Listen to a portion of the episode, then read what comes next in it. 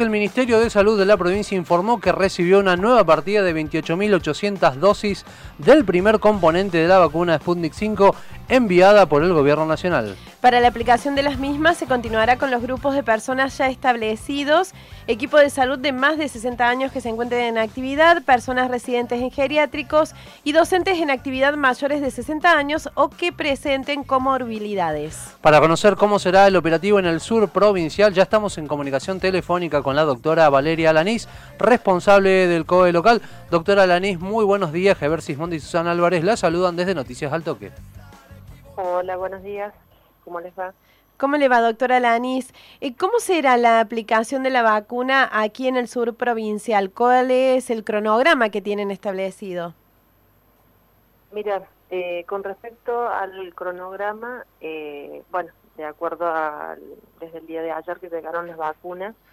se hizo la división de los números que correspondían para los tres hospitales que pertenecen al nodo eh, de nuestro hospital San Antonio de Padua, eh, Huinca, La Bulaya y La Carlota, y eh, al número de dosis que corresponden a la municipalidad.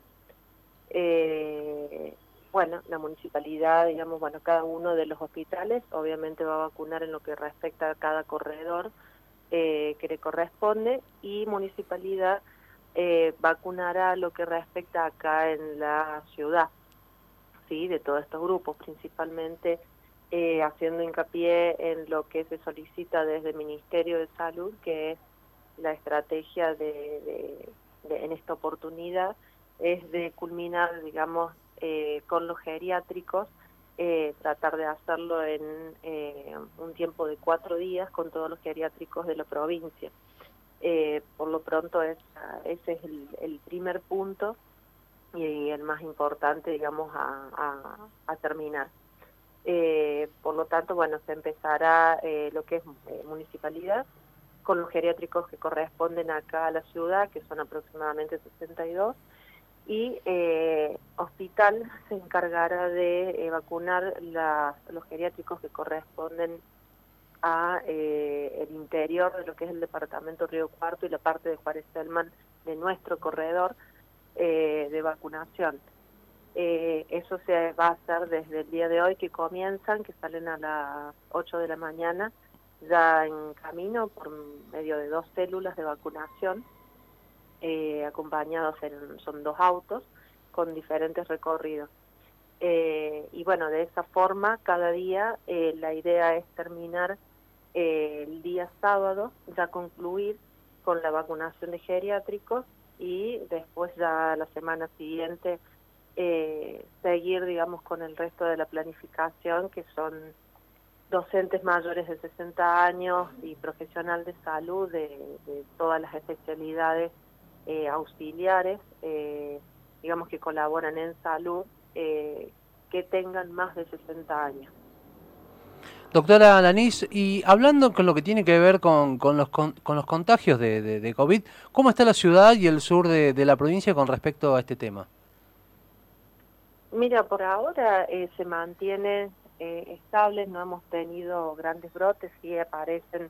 eh, cada tanto eh, pequeños brotes o pequeños casos, número de casos en algunas localidades, pero la verdad es que se ha mantenido eh, bastante bastante estable más allá de la de la época de vacaciones en las que en la que estamos eh, hoy por hoy pero la verdad es que en sí están haciendo bastantes esfuerzos desde las localidades eh, en, realizar los controles como los médicos que hay en cada una de las localidades en cuanto a la realización y procedimientos de prevención pero bueno se los números vienen estables, digamos, no hemos tenido un pico o una elevación de acuerdo a los números que van arrojando, ¿no? Hablando precisamente de los controles, doctora, ¿cómo notan que es la afluencia a los centros de testeos en la ciudad y eh, cómo marcha el nuevo centro de testeo, este que se acaba de habilitar en la terminal de ómnibus? Bueno, eh, uno de los centros de testeos eh, que hay es precisamente eh, donde estaba, digamos, radicada la, la, libero en la escuela, bueno, pero dado por situaciones obvias que es con el inicio de clases, eh, digamos, se necesita ese espacio, así que, bueno, eh, Municipalidad tuvo que cambiar el, el lugar de testeo, eh, por lo tanto ya están radicados ahora en otro, en otro sector, para comenzar, eh, están ya implementando eh, los testeos, eh, pero bueno, la, la, la afluencia eh, es importante, la, la, trazabilidad que se realiza en cada caso positivo y la cita de los contactos estrechos sigue, sigue, digamos, llevando a cabo, así que eh, con respecto al nuevo centro de testeo que fue, eh, digamos, diseñado a partir de la provincia, eh, uno de los 10 centros de testeo, eh, que en este caso, digamos, funciona en la, en la terminal de colectivos de la ciudad. Eh, la verdad es que está funcionando bastante bien, cada vez con más demanda. Eh, es una realidad que eh,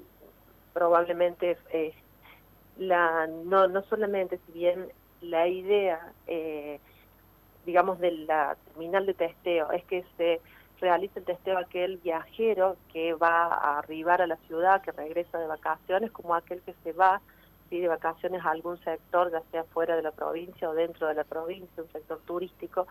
eh, no solamente lo hagan los viajeros, sino también aquellos que se van a reincorporar a trabajar, lo pueden hacer. Eh, eh, lo mismo que en estos días también lo pueden hacer también docentes, que se está planificando ya también mm, con grupos de docentes también para que, digamos, puedan hacerse el testeo antes de comenzar las clases. Es parte del proyecto y fin y el fin, digamos, del puesto. Eh, pero aparte de estos grupos, que es para lo cual se colocó el puesto, hay una gran demanda por parte, digamos, de la gente. Eh, todos aquellos, digamos, que no cumplen ninguno de los requisitos este, ni de volver a trabajar ni de volver a casa. Doctora Lanís, estamos viendo bueno que están volviendo paulatinamente las clases, hay también otras actividades que están intentando volver a la normalidad, por lo menos esta nueva normalidad. Eh, dentro del equipo de epidemiólogos, eh, ¿se habla de un posible rebrote o hay como una estabilidad con respecto al COVID?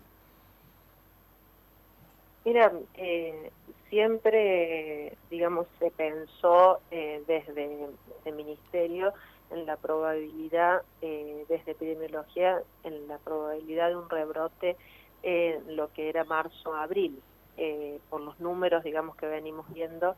eh, por ahora se viene manteniendo, como les decía yo recién, estable. No es que no tenemos casos, hay casos en todas las localidades, muchos escasos, ah, digamos, escasos casos, eh, y no ha superado, digamos, esa ese nivel, digamos, que nos pueda llegar a preocupar, pero, eh, pero bueno, es algo que puede ocurrir, sí, que eh, ocurra quizás en marzo, abril, como estaba previsto quizás por nuestras autoridades.